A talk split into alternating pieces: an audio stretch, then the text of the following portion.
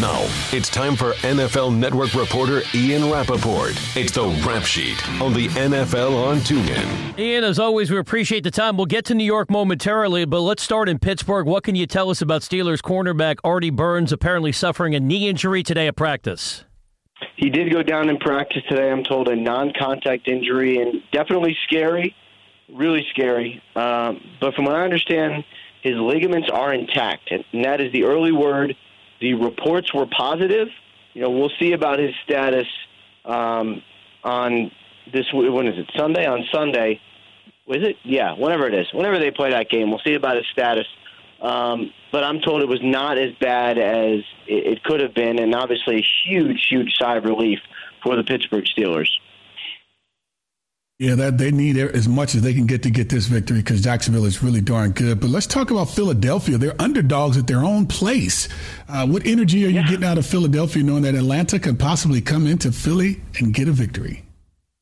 You know, they're they're they're definitely going to be um, definitely going to be uh, like the sort of underdogs, but um, you know, disrespected.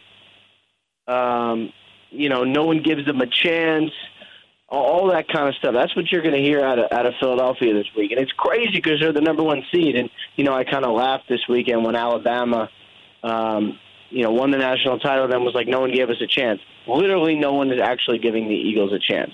I think they do have a chance because they're they're still a good team, regardless of who their quarterback is. Um, and I'm not so sure about Atlanta, but I know that everyone's basically written them off.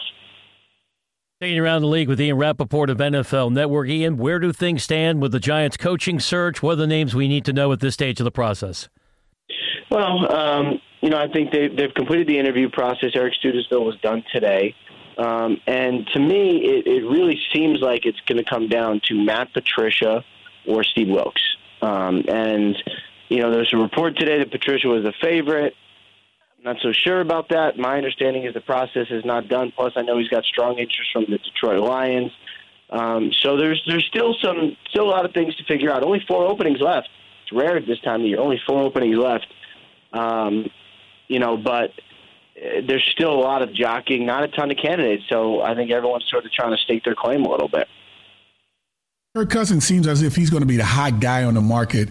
Of course, if the Redskins don't keep him, and, and that's what we're assuming that he may exercise his opportunities elsewhere.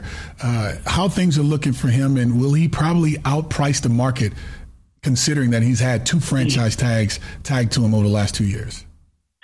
Well, that that's a big curiosity, and you know we can all talk about how hot a quarterback he is, and believe me, he is a he is a hot candidate. Um, his you know, him being a free agent is something that rarely, rarely happens because free franchise quarterbacks in their prime never hit free agency. We'll see what ends up happening with the Redskins if they decide to not franchise him. Um, you know, but how many teams are going to be out there willing to spend twenty-seven, twenty-eight million dollars, thirty million dollars a year on a quarterback that they've never seen before? You know, the the Texans did it with Brock Osweiler, and obviously it did not work out. $18 million a year did not work out.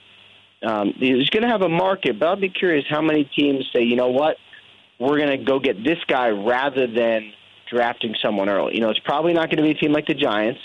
You know, maybe a team like the Broncos could certainly see that situation. Um, but, you know, his whether or not he's franchised is going to be one of the most interesting stories of this offseason. Ian Rapoport is our guest on the NFL on Tune. And Ian, what does the addition of Eliot Wolf coming over from the Packers mean to the Browns front office?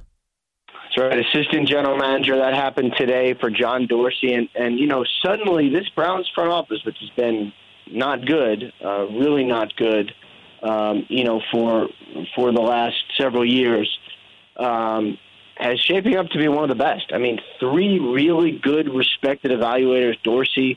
Wolf, Alonzo Highsmith, um, also in there really good. So the Browns have a lot of picks. They accumulate a lot of picks. That's never been an issue.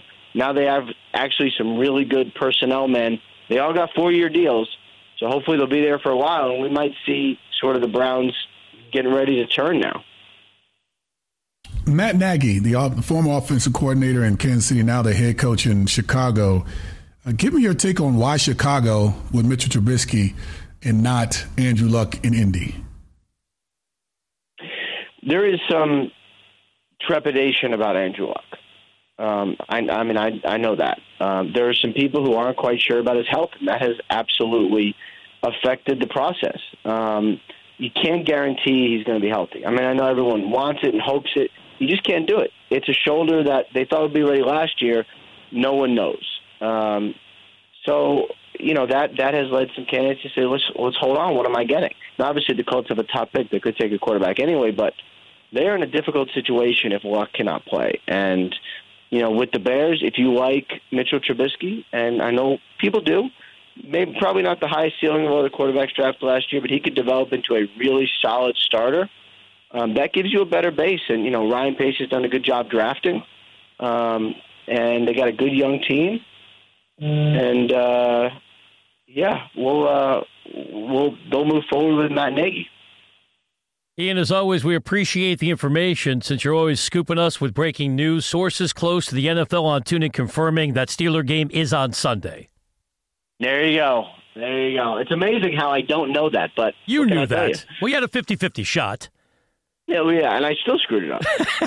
it's radio, my man. It's theater of the mind. Thank you, Ian. We'll chat with you next week. Thanks, guys.